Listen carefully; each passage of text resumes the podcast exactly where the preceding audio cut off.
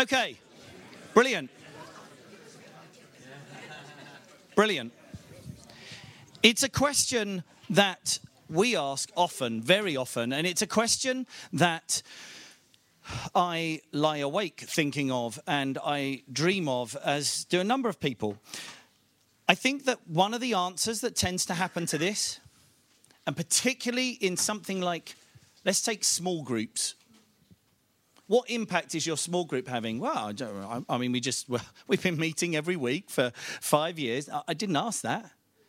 I didn't ask what activity you're doing. I asked what impact are we having. And, and we have many an uncomfortable conversation because there are some things that we like to do and we realize, well, is it actually having the impact that we really rather hope it would? So, while we're talking about impact, we really need to just go back a, a, a step and ask this question. This is the last of the questions for a while, for those of you that don't like talking to other people. like, I've been talking to this person with me all week, I've had enough of them. Uh, and, and that is this question What is your church actually aiming at? What are you trying to see happen? Two minutes, off you go. Okay, we're a little bit short on time, so I'll just, um, if I could just bring you back in, that would be fab. Okay, so um, we we think we we think we express what our church, um, Ashford Vineyard, is there to do. We think we express it quite a lot, but I took a bit of a risk uh, last week. We had a, a, a very unfortunate moment where um, our first start, service starts at 9.30, and at 9.29, the guy who I was worship leading with said, who's hosting this morning? I, I don't know. Don't you know? Oh, I don't know. Well, have you seen any of the hosting team? No, I haven't seen any of the hosting. And that's the person who stands up at the front, everything else. So um, I had uh, one minute to look on Church Suite and find out who it was to realize that the person who it was was not there. So for the first time ever in 10 years, I, hosted at the beginning. It's, it's a new role for me, like car park. I love car park.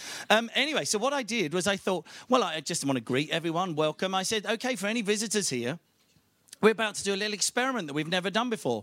So I'm going to ask people who would call this their home, I'm going to say, why does Ashford Vineyard exist? It exists too. Okay, and I'm going to do that. And we're going to see how this goes. So uh, I said, I could see a few new people. I said, this might be a car crash. I've no idea.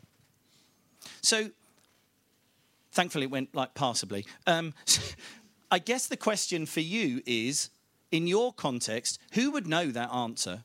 If you did that, would it go okay? I mean, we had a few random answers, you know, but I, I got the general gist. Um, this is this is the general uh, gist for us. We are bringing life to Ashford.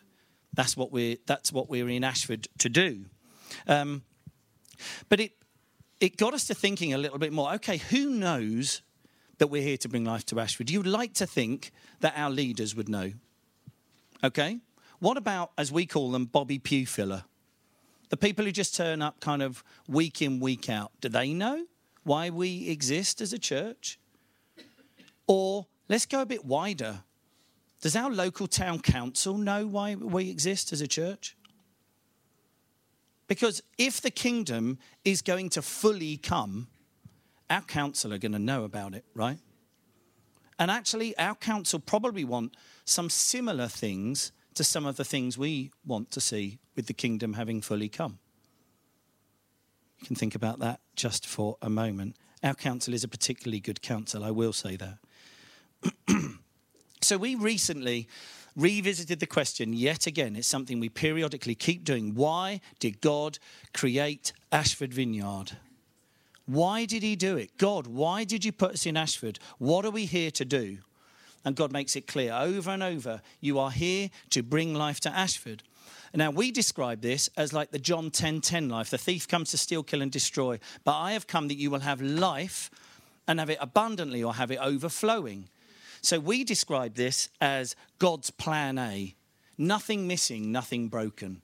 The fullness of Him. This is how we describe what we are looking for. Now, the wonderful thing about that language is we can use that with people from the council. We have a very good relationship with our local council, excellent relationship. And they say, and recently there was a, like a little award ceremony, and in that, Ashford Vineyard got mentioned, and the chief exec of the council said, mentioned Ashford Vineyard and said, and their tagline is one that we wish we got to first. Yes. I tell you what, you can share it because we all want to bring life to this precious town, and you can bring it to some degree, and we've got the we've got the the rest. And we're coming on to that in a minute. I don't want to spoil that bit. So anyway, John 10:10, 10, 10, really, and that's what we're describing as uh, bringing life to Ashford. So uh, if the kingdom had fully come in your town or city, what would that look like? I said it was the last question. I lied. I'm so sorry. I forgot. So you've got about 90 seconds to have a quick chat. If the kingdom fully comes in, then what would that look like in your town?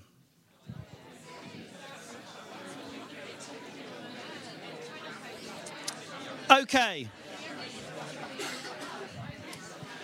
We are um, we are motoring through. We've got lots to. Uh, we, we, want to just try and drop into. You can be asked. You can just jot these questions down and re-ask yourself um, a little bit later on. Car journeys is where Nick and I do a lot of our processing and chatting together. So we have recently. Uh, we've been going nearly ten years, and we expressed our vision when we first came to Ashford. And we've decided that we were feeling prompted by God to reimagine what our vision looks like. It hasn't really changed, bringing life to Ashford while we didn't use those words. It's always really been the same. But you'd like to think that when you're 20 and you're asked the question, What do you want to do when you're older? you will express it slightly differently to when you're five right? So we thought, well, there's nothing wrong with what we said before. It's just we think we can find a better way to start saying it. And one of the key things that is probably, it's not unique to Ashford Vineyard, but we love fuzzy edges. We have no idea who is in Ashford Vineyard or who's out. We don't really know. I mean, I'm in, right? But um, I mean, we have Nick. Nick's in. Nick's in. That's two of us. But we have such a fuzzy boundary and as for what people think about Jesus, some of them like they have a relationship with him, some of them don't, but they also love to join in and bring life to Ashford. And so they are part of what we do and we invite them in to what and they say oh, i don't really want to come on a sunday but i'm really happy to help serve by working at winter night shelter or something like that we're like brilliant and guess what they're not a project for us we just love them being a part of what we're doing because as we lift Jesus up, they'll just be attracted to him, or they won't. Uh, and, and thankfully, that's not really our. I mean, it nice. It's not our problem. It's not. It's not a, a weight on us. So we have just. I mean, the ink on these, honestly, is barely dry. Um, and it's really hard to see on green. Looks great on my screen. Uh, but you'll see we have basically broken bringing life to Ashford. We asked that exact question. If the kingdom fully came in Ashford, what would it look like? Because when I know what it looks like, I can then say, well, that's what I'm going to start aiming for then. That's what we're going after. So, as I say, even. even this shouldn't be going out in a podcast.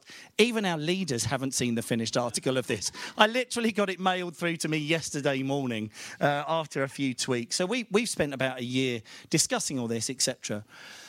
So increasing people's connection to God as Father, we've said is number one because you anyone can do these five. I don't think they should be able to do them as well as a church can. The church can. This bit is effectively unique to us. So we want to see um, increased opportunities for people to encounter God. So let's take healing on the streets, great example. So we're talking about people who would consider themselves not in a relationship. We want them to encounter God and know what that feels like. My word, we as the church owe this generation and our towns and cities an encounter with God. I mean, honestly, we can lecture them for hours, but as that awful song used to go, just one touch from the king changes everything. Sorry if you're in here and you wrote it. I'm really sorry. Probably shouldn't have said that. And if you're on podcast, it's a great song.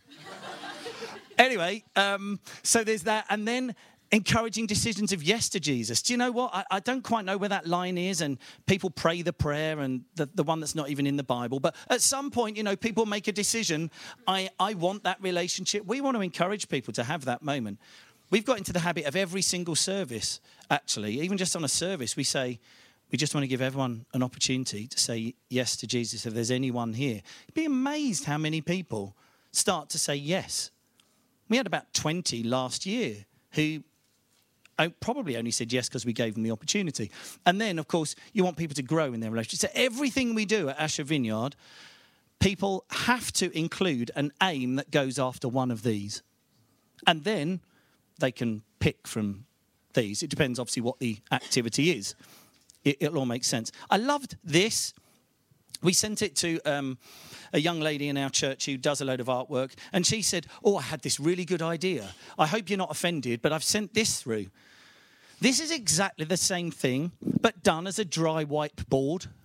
So you can put it on your fridge and write down what you're going to specifically do that week to go after like one of these things. Hope you're not offended. I'm like, that rocks. That's awesome. Um, so we're, we're just looking into buying like 600 dry white markers or something. I don't know, but we're working out exactly what that looks like. Okay, that's section one. But like I say, don't panic. They are uh, they are different lengths. So here we have. You know what you're going after. You come up with some strategic activities that enable you to get to those things that you're going after. Then you undertake the activities, and then you do that thing. You measure. You dare to count. You dare to measure. My time is incredibly finite. I'm guessing yours is too. I have a certain number of hours in the day. I have a family, a wonderful family. And I have the 24 hours that you have. I don't want to spend my time doing something that isn't working towards the thing that God has placed us in Ashford to do. Doesn't mean I never watch Netflix. It means, as a church, we want to be going after things that we're getting maximum return on. Does that make sense? I mean, any, any business person you speak to, and God's the ultimate business person, really, a very nice one, a very kind and very good one. So you, there is this thing when you teach. If you're a teacher, I used to be a teacher years ago. You would like assess then you plan the work based on the assessment, and then they the, the children, uh, you know, do the pupils do the work, and then you assess what they've done, and you plan accordingly, and then they do it. And so this cycle is supposed to go on and on. But what you do in churches is um, you plan, you do, and then you just keep doing. And we've been doing it this way for the last 25 years and 30 years and more. Yeah, but what difference are you making? Well, we, I've honestly, I've asked people this, even within Ashford Vineyard. What difference is your small group making? Do you know, we meet every week. Yeah, I didn't ask when you met. I asked what difference you're making. Oh, people really love it. No, I didn't ask whether people liked it. I said, what difference are you making? And then, if people dare answer, which many people do, it's really good. It's such a good question. The very next question is what? How do you know? Oh, no, we really are making a difference. Are you? That's amazing. How do you know? Oh, well, I mean, we just are, aren't we? I don't know, are you? Uh, I don't know, I'm not there. I can't be in every group. How, are you making a difference? How do, you, how do you know you're making a difference? These, some of these are uncomfortable questions. So, before we get on to that, this is something we do. Really haven't got time to go into this. Um, it's a little bit. It's a little bit of that kind of brain. But anyway, this is a fruit plan. So Mummy's Meals is one of the projects we do, and this is a fruit plan because we are planning for. Thank you, thank you, thank you. That was a fiver well spent. Uh, yeah, we are planning for fruit. That's the whole point. That's what Jesus asked us to do. He didn't ask us to produce leaves. He asks us to produce fruit. So we ask each activity, each project, each whatever you want to call it, to actually plan for fruit, impact, if you like. And so you can see we have, well, what's your target? So Mummy's Meals is people can get referred to us, and families in Ashford Vineyard cook other families' meals and take them round every day for like a week or something. Called Mummy's Meals because often it started really for mums who've just had babies and you know, everything's all over the place. Task needed to complete aim because this aim is to have 20% of Mummy's Meals children dedicated. So this is one of those CG ones, see? Increasing people's connection to God as Father. These are people who don't know Him. Vast majority of our Mummy's Meals recipients don't know Him. And then we're saying, well, what t- kind of tasks are going to be ne- needed to complete the aim? What's the evidence? In other words, how are we going to know when this is even done? Who's responsible for it? How much is it going to cost? I love that box. Look at that, zero. Brilliant. Um, time scale, begin and end, and then any notes at the end. And then you have the wonderful tick box where you can just tick it off. And the idea is these get reviewed every sort of two, three months. You can. You can. I have no idea how, but we will. We will try and make this possible. So this is literally. I just nicked Mummy's meals. Um, I hope she doesn't mind. But anyway, I, I nicked Mummy's meals one. So you can see they've got that increasing people's connection to God as Father. They've got more. Is another another screen, but strengthening families. Um, SF1, that aim. You might say, well, that sounds a bit corporate. Yeah, but that's because we're trying to work with any agency in Ashford that wants to work with us. I mean, our vision statement used to say we want to reach out and gather in. We want a place that make that where people feel um, comfortable and at home. And we'd all go, "Oh, that's lovely." You say that to the council, and they say, "How are we supposed to measure that? We're not giving you any money. We can't work with you. We want a place that reaches out and gathers in where everyone's made to feel welcome and that they matter." It's really nice, but it's sentiment. So if it feels a bit corporate, and I, I get it. I get the kind of jarring nature of it. Uh, that's probably because we, that's who we're trying to work with. So just very quickly back to this. So that's our that's our plan. We've devised our aims, which we've done. The strategic activities is based on that plan. You do the activities, and then frequently you measure. So how do you measure? Well, we've got this question, which you have not got time to answer. I'm so sorry because we're racing through. What we do is we send out a questionnaire. This is one of the ways. So, stats and stories. If you write nothing else down this afternoon, write down stats and stories. And we are forever grateful to Causeway Coast who rammed this down our throats when we went to visit them. Stats and stories. Stats on their own does not tell you everything. Stories tell you things that stats can't tell you. But don't shy away from stats stats really help you and you need those people who are willing to just emotionally just detach slightly a minute and say actually is this thing working in fact nick and i had a conversation in the hotel a couple of nights ago where we ended up saying do you know what? I, th- I, I thought we did done more mummy's meals than that. Why, how can we up the ante on mummy's meals? Because we know there'll be people out there who need them. So, um, just very quickly, we end up doing this. That data comes back in. Uh, and this is uh, what we call our impact card. This is old data. Quite literally, the new data came in last week, or the last of it came in last week. And our arty person is in the middle of creating this new one. But this is our this is our old one. This is about 18 months old. So. Um, this is just a way of that we represent some of the data. This is brilliant to be able to give to your local councillor who's got a pot of money and it's a brilliant way to give this is a brilliant thing you can give to you can put them on all the chairs so that people who are giving their time energy and money each week they know wow we really are making a difference. Look at that i didn't realize that. That's amazing. We put one in our plugged in guide that's for people who are brand new because i think anyone uh, we just we just represent it differently. I think anyone who's looking to join a church should want to know is this church having an impact? Should be one of the first questions that people ask. Because if this church isn't having an impact, why join it? I find another one that is having an impact. Because God has called us to being fruitful. Very last, oh, I'm not even going to bother with that slide. I'm going to go straight on um, and just welcome up my dear wife, Nick. Yes, little. So this section comes with a disclaimer. I'm now going to talk through the nuts and bolts of what does this look like at Ashford Vineyard. So like what do we actually do? What kind of activities do we do? But the disclaimer is that what works in Ashford might not work where you are and you have to know your people and you have to know what they love to do and what they're interested in. So please don't use this as a we need to start a toddle group and we need to run a choir or we need to do this. Like these are ideas, but this is just some of the things that we're doing to give you a bit of practical idea. Now, I will quickly just mention, oh, wrong way this, which is what we have found. This isn't really a model so much as our experience. What we found at Ashford Vineyard undeniably is that someone can come to a gathering group and we will have impact. So that could be like a social gathering space. They can come to a compassion project and we will have impact. They can volunteer somewhere and that will have impact. The impact completely increases when they start cross pollinating across those things. So, for example, at Ashford Sings, which is the community choir that we lead, that's one of our gathering spaces. When people start contributing to our fundraising for Pilgrim's Hospice, or when they want to show up and start packing hampers for families in Ashford, the impact we see on them increases because they're not just coming for the one thing, they've then moved over to, yeah, I come here to socialise, but actually, I love this community and I want to give something back. So I'm going to start getting involved in the compassion part. And then when people start participating and getting on a team and contributing, the impact goes up again. And then you throw the Jesus grenade into the middle, and all bets are off.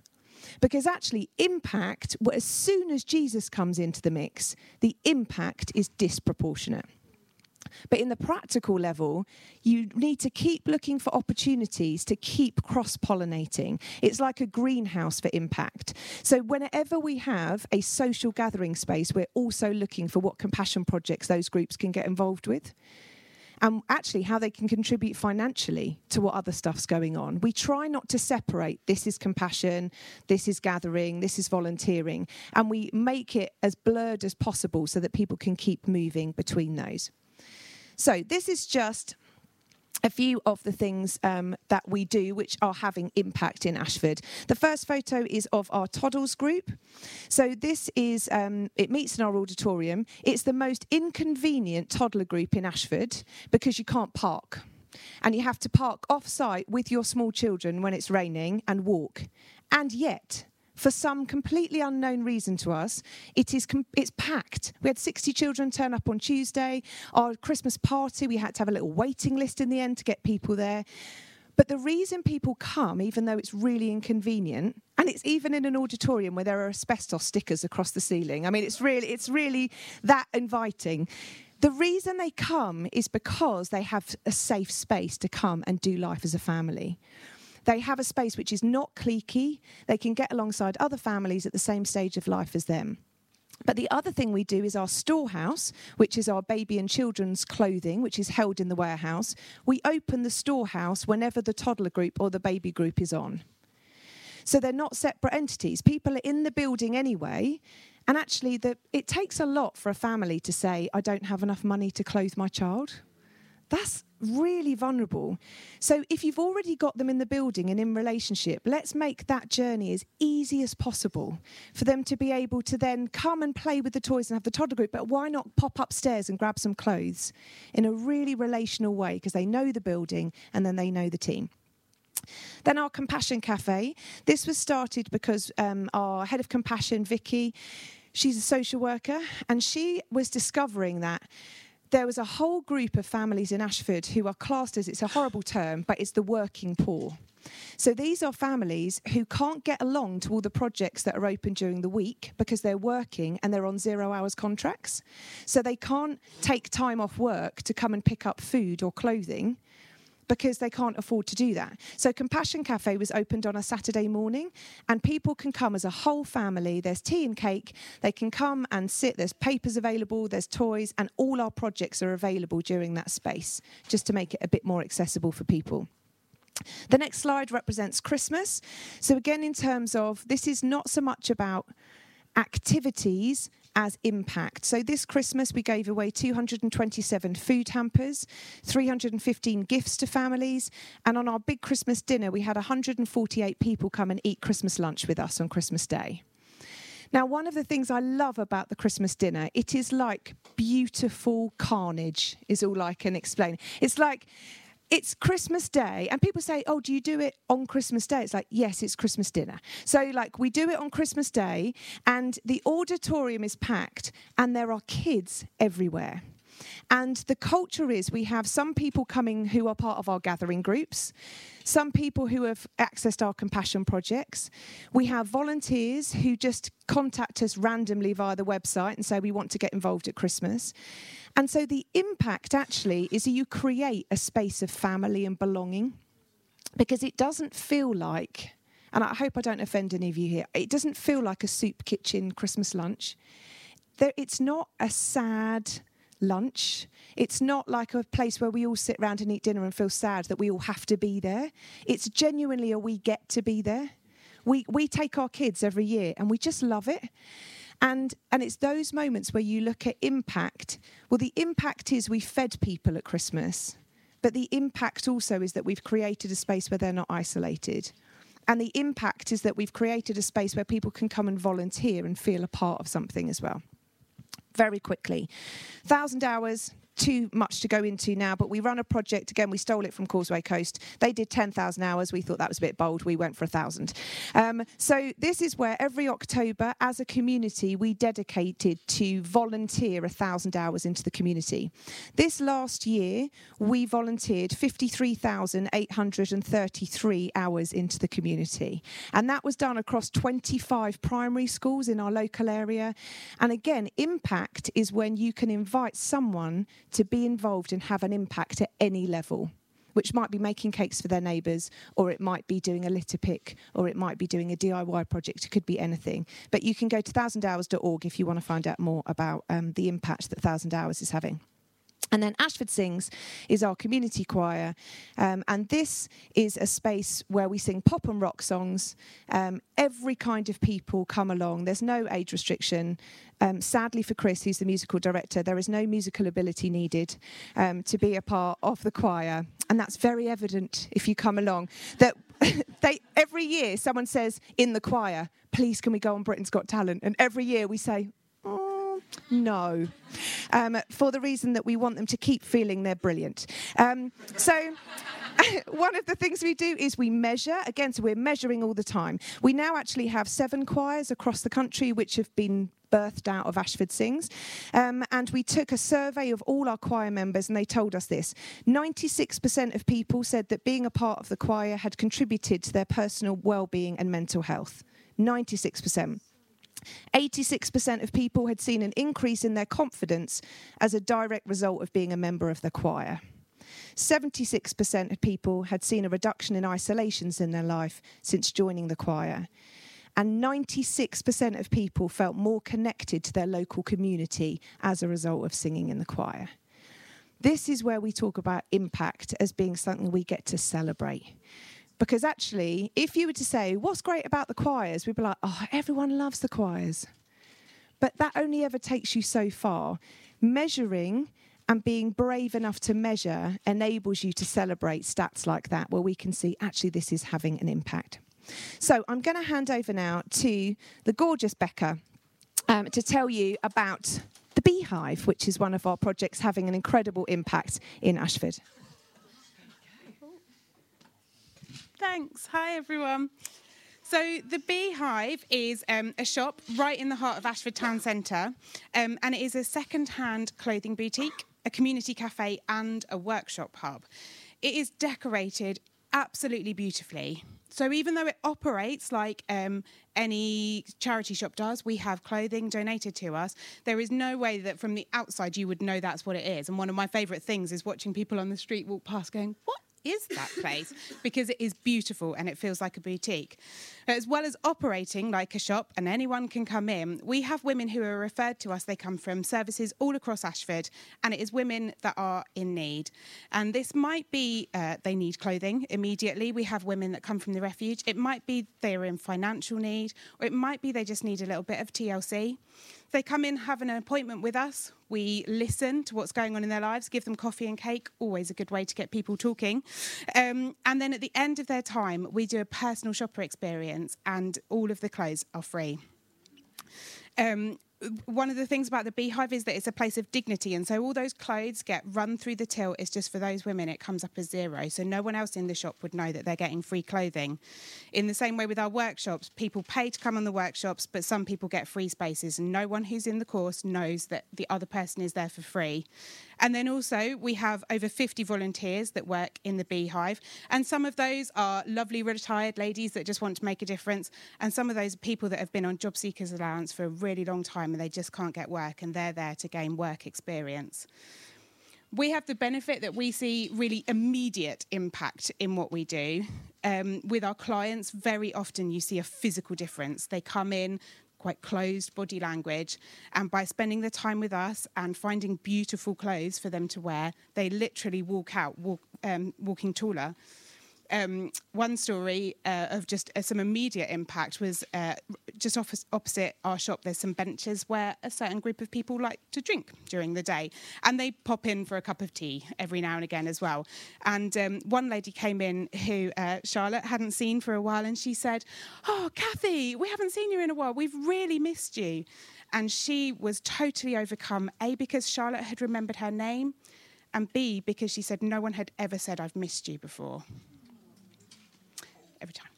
But we also get um, to see some long term impact. We've just had kind of our first ever proper staff meeting with our staff, and we opened it up by asking people what had brought them to the beehive in the first place and what they most loved about working in the beehive. And um, there was such warmth and honesty in the room, and they really opened up about why they were there and uh, there wasn't a dry eye. Everyone just sobbed the whole way through all these stories because people were being so open and honest. And two of the main themes that came out were friendship and mental health problems. So, people that were either looking for friendship, were new to the area, or really struggled in making friends, or even people who that wasn't why they came to the beehive to volunteer. They wanted to make a difference, but had made some really important, lasting friendships out of it. Or people that had got really serious anxiety and depression, um, real struggles in their lives. And by coming to the beehive, whether it's an immediate, you know, you're just having a bad day, or if it's an ongoing mental health problem, that just being there makes a difference. We've got one girl who really struggles with mental health and has been out of work for a while. And she literally feels goosebumps every time she walks in the st- shop. And so we get to have those conversations about why it is that she's experiencing that, that, you know, that, that's the Holy Spirit and that she experiences that every time she comes in the shop.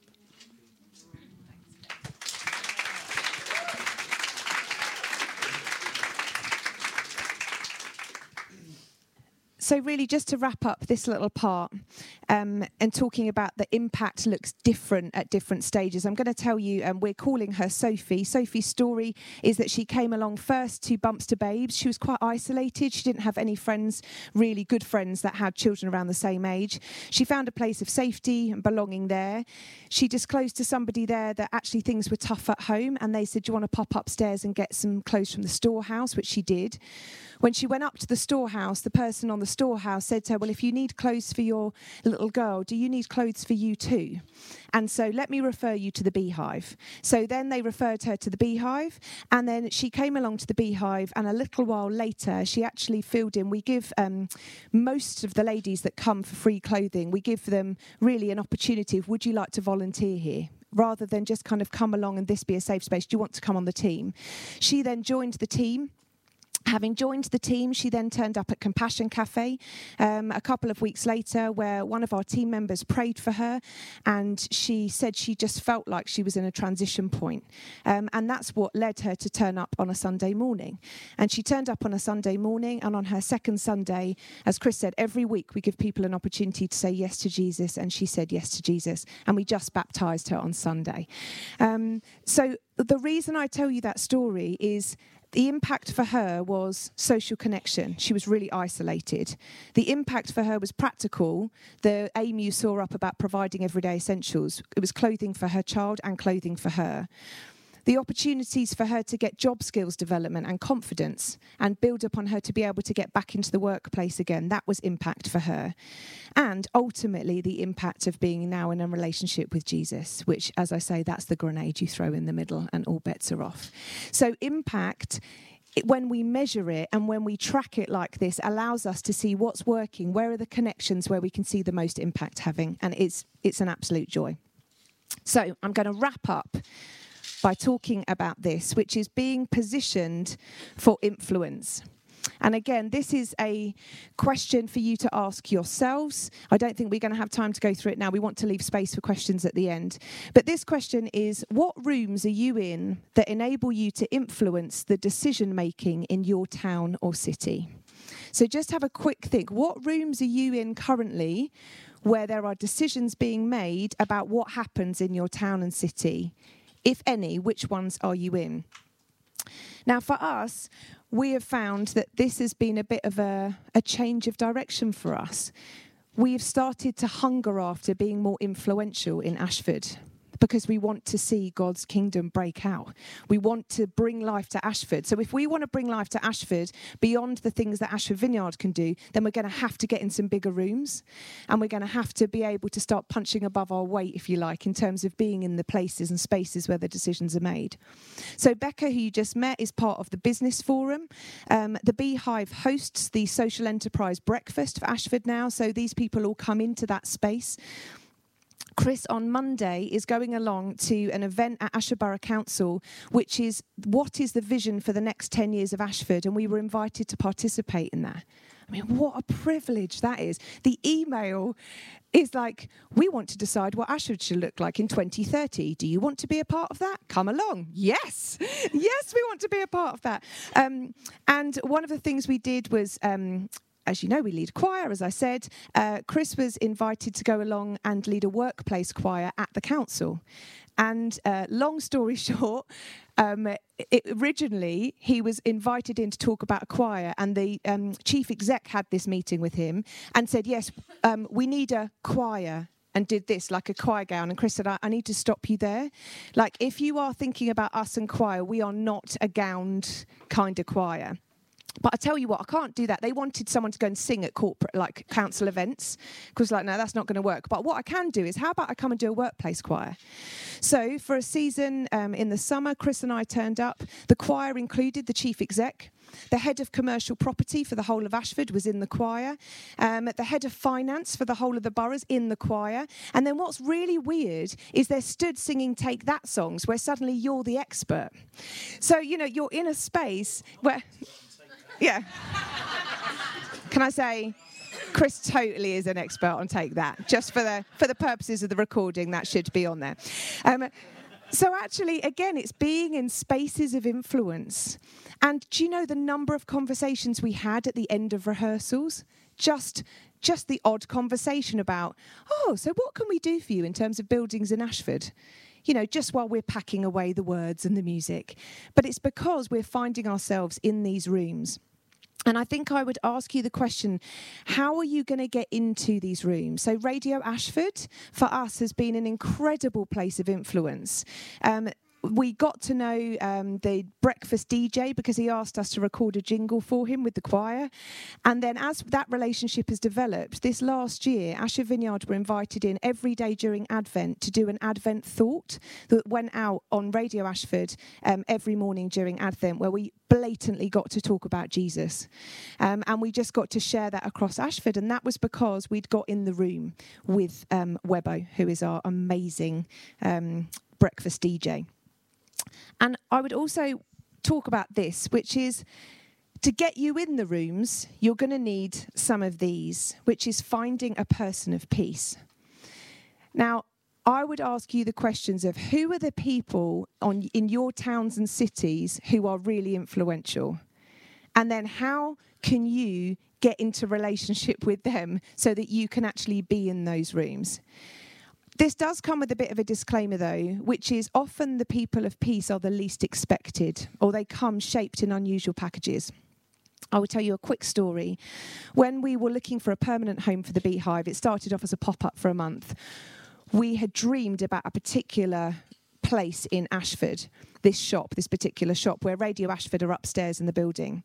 And we had a phone call from Webbo, the breakfast DJ, who's in there, saying, "Oh, are you guys interested in this space? You know, I, you know, you could come and bring the beehive here." And and our landlord was a wonderful man named Julian. Now, Julian ran the sex shop, which is in the downstairs of the building. And um, so it was a lingerie. And when I say lingerie, it was a special type of lingerie in the downstairs, which had the shop front. And then upstairs was what he called the toy shop. And that was next to where Radio Ashford was. And at the front, he ran the vape lounge. And he was our landlord. And so um, he kindly said that he would move the lingerie upstairs so that we could have the downstairs. And do you know what? He was the most unlikely person of peace, but what a gift that man was to us. He knew stuff about business and he was so bold when it came to negotiating leases and contracts. He was incredibly generous to us in terms of the rent we were paying. And then the building actually got sold and the new owner came in, and the things we had learned from that man were incredible. And actually, he gave us like three months rent free in the end, you know, and he was the most unlikely person of peace, but he got us into some brilliant rooms and spaces with people, people of influence, and he taught us a lot about business. So don't write off the people in front of you because they don't fit into your box of what you think a person of peace looks like. Um, I think he was one that caught us out, but we can see that God's hand was was on that all the way through, and that He was putting us in a room with Him because He could get us to places we couldn't get to without Him.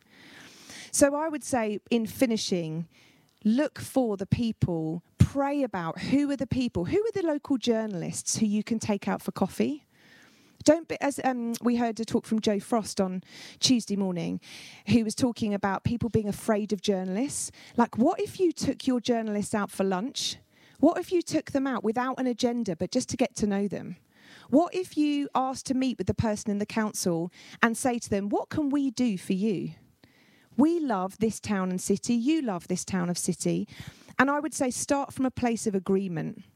That is really important. So, when Chris first sat in the office of Tracey Kerly, who's our chief exec of the council, they talked for over an hour about what they both loved about Ashford and what they both wanted to see happen in Ashford there is such a lot of agreement that we have in bringing life to places with the people of influence in them. So start from a place of agreement, and then we can we can get into those spaces and places. And this is um, a thought that I will leave you with, which is you are a leader for the city, not just for the church. And that I think sometimes is a bit of a mind mind shift. If you are a great leader, please don't contain that within the walls of the church don't end up just using your gifts and skills to serve the church and that community where you are. If you are a leader, the chances are you've been appointed and anointed as a leader for your city. So go lead in your city. Go lead in every room you walk into. Go lead in every playground you walk into. Go lead in every supermarket you walk into. Everywhere you go, there is an opportunity to have impact. So go be a leader in your town and city. So that's us. We're going to hand over. So,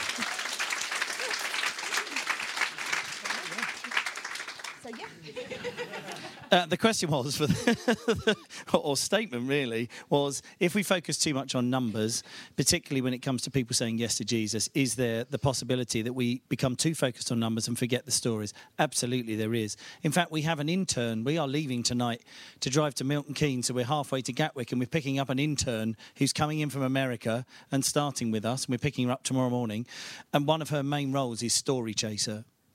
So her, one of her main roles is we want the stories. We want the stories. So we'll continue to count. Um, and actually, we want to know that we are seeing more people say yes to Jesus than last year. Because that's one of our aims. I mean, that's ultimately one of the things we want to see. It doesn't fix people's lives, but, you know, so hello.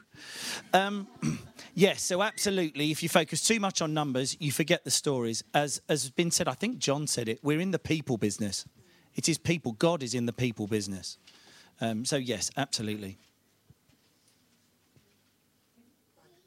Yes.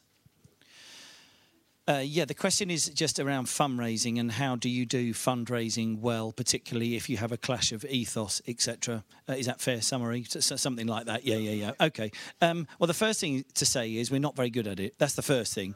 Um, I have recently been a, the chair of a local community um, association, let's call it that, a trust. And the trust director is like, oh, she, she does fundraising, grant applications for fun. I'd meet up with her on a Monday morning and she'd say, I did another two at the weekend. Another two what? A couple of applications. How much are they for? Oh, one's, one's just five grand and the other's about eight. What? Um, and you need to find those people who've got that kind of brain. So we've now we're now uh, we've got someone a volunteer. Um, just to let you know, this volunteer doesn't know Jesus. And when she was given the opportunity to be our grant and funding person, she burst into tears because she felt so honoured at the chance to be able to serve. Ouch. Ouch. And so, what we've done is we have hooked her up with this lady who we're paying to say, Can you just give us some of your wisdom? Because so much of grant funding is knowing where to look. Um, and I said, I remember saying to her, Where did you find the answer? How did you know to apply for that one? She said, I looked through Google. I said, Yeah, but the difference is I could scroll through screen after screen. I, that was scrolling, by the way. And I, I would have no idea what to look for. She scrolls down and goes, That one. You have to pay for that in my in our limited experience we've we've just the reason why we're counting more partly is that we started to dabble in grants applications and realized we were way out of our depth where they were asking for evidence of how do you know and we are like, because it's great, everyone loves it. it's like, oh, awkward. So we've started. That's part of the reason why we're we're counting more. And just recently, so Charlotte, who's over there in the yellow, Charlotte's um, just been employed at the Beehive, entirely funded by a grant, um, where we were able to show evidence of what the Beehive's doing, very clear evidence of this is the impact. And Charlotte's entire salary is now being funded by a grant for the next year. So we're just starting to get some some of the the traction on fundraising. Um, but that's because I think we're getting braver at being able to state our aims. Because if you fill in a grant application, for those of you that haven't done many, it was new to us. The first thing they ask you is for what the aims of your organisation are. That was a really interesting one. Like we welcome people, like we are a place that reaches out and gathers in, and people feel welcome and that they matter. Like it made total sense to us, but it didn't translate well into fundraising, and so that's part of what's we're moving into you know, God has got amazing vision for Ashford and the money is out there. So we need to find ways to get hold of it so that we can bring transformation. So we're just starting, but counting really helps, I think, with that. I wouldn't use the word success. We try and avoid the word success because it's got too much baggage, but we do use the word fruitful, and we are called to be fruitful, and we are called to be passionate and faithful and all those things. And how do you measure faithfulness? Really hard. Of course, how faithful are you feeling today? Well, I mean, don't ask a senior pastor on a Sunday morning, because some Sunday mornings I'm like, I am digging deep for my faithfulness this morning. Uh, so, of course, you're, you're, you're, absolutely right. We talk in terms of fruit rather than success, um, because that is some, fruit is definitely something um, that, I mean, Jesus cursed that fig tree because it wasn't producing fruit. It's, it's a big deal for God, fruit is. Success, we just try and avoid that word. But you are right. We we try and be careful to not go over into where you're being a success, you're not. On that one, I would say part of the culture around those fruit plans, when we meet with our leaders, part of our culture is that we celebrate risk over performance. So, actually, that's part of the culture that actually we say to everyone with a fruit plan there should be something on there that's impossible. So for everyone that rather than coming, I'm going to do this. Well, you sound like you've already done most of that. Yes, I have. It's like, well, in that case, it's not fruit. So we say to them, everyone should have something impossible on there, and that's because we celebrate risk over performance. So when they come with a fruit plan and they haven't been able to see the fruit that they expected, all that we would say is talk to us about why explain like actually have you analyzed have you reflected on what didn't work the way you expected and what went well and that that's the that's the mothering, fathering bit of doing this. It's not a, a, business model in the sense that if you don't meet your targets, then you're out. It's more of a if you don't meet your targets that you set yourself, because that's the other thing. People set all of their own targets. We don't set them for them, they set their own. If you didn't meet the fruit you wanted for yourself, let's talk about why. What was it about you that got in the way? What was it about other people and other circumstances that got in the way?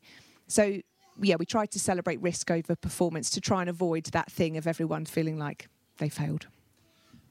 We need to finish. Yeah. I'm so sorry. It is quarter to two, but let's quickly pray. Father, we, we love you. you. You are amazing.